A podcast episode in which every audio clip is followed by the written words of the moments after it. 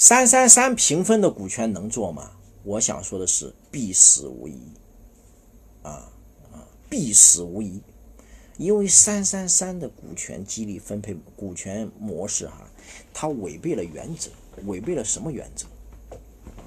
就是多人合伙必须有一个说了算的。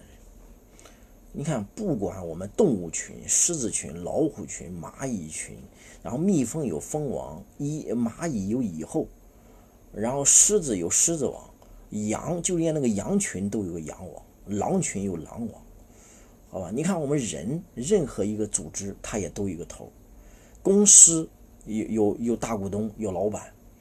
然后呢，社团也有个社团的负责人，就连党也得有个党的负责人，就连那个宗教，对吧？宗教都有个释迦摩尼。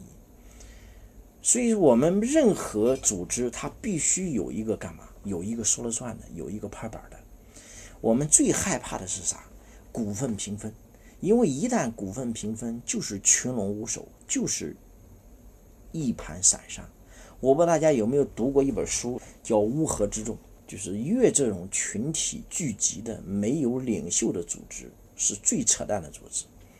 这种组织就像一一团流水，它随着地形任意流动，它没有一个方向性，而且群体智慧往往是低智慧，永往往是感性的，往往是弱智的，往往是情绪化的。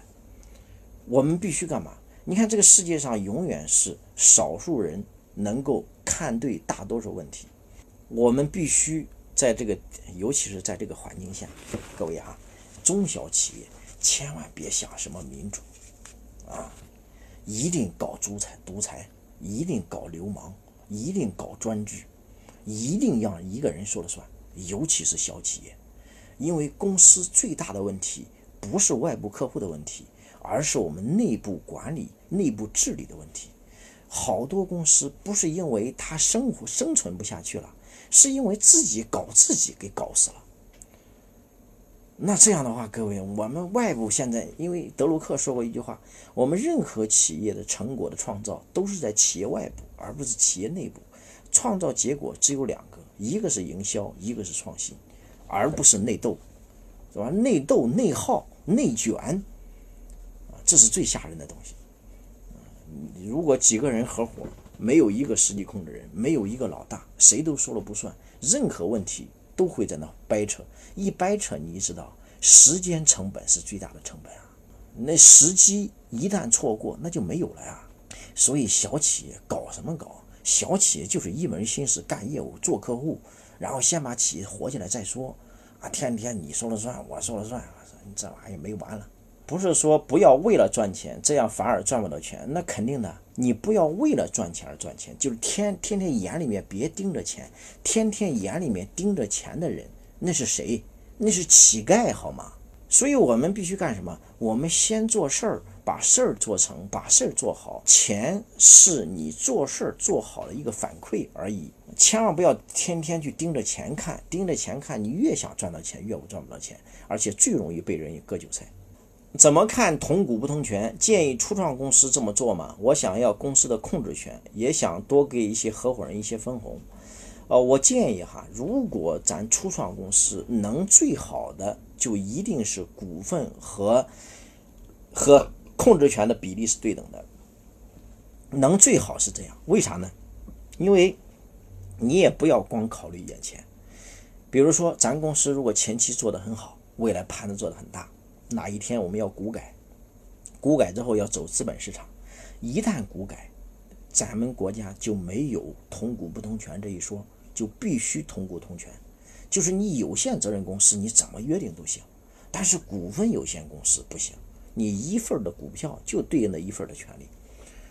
那这样的话，万一把公司做好了，一股改，到时候你而你突然说了不算了，如果这家公司没有实际控制人。这家公司是没法上市的，所以上市前，你看这帮需要做什么？做金字塔结构，做有限合伙持股平台的设计，做一致行动人，做投票权委托，等等等等。这种方式就是干什么？就是给你实际控制人，让你占大股。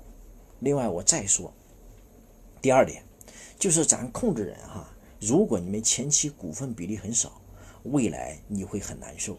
为啥很难受？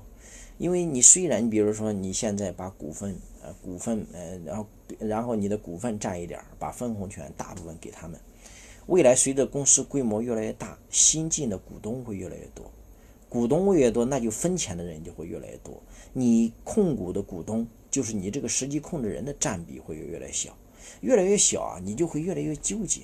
这家公司明明是我牵头的，我带着兄弟们做起来的，那为啥我的钱为啥这么少呢？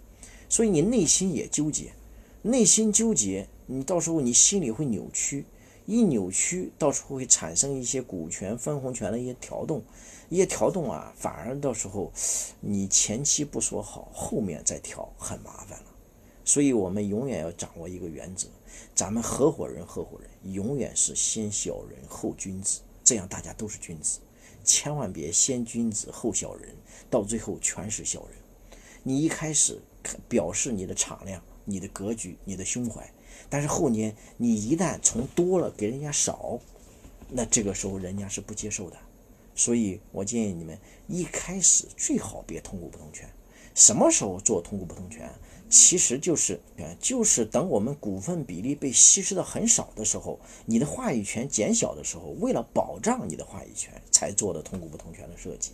所以初创企业我们不建议，当然特殊情况，如果未来也没有上市需求，我们也可以做，也不是不可以做。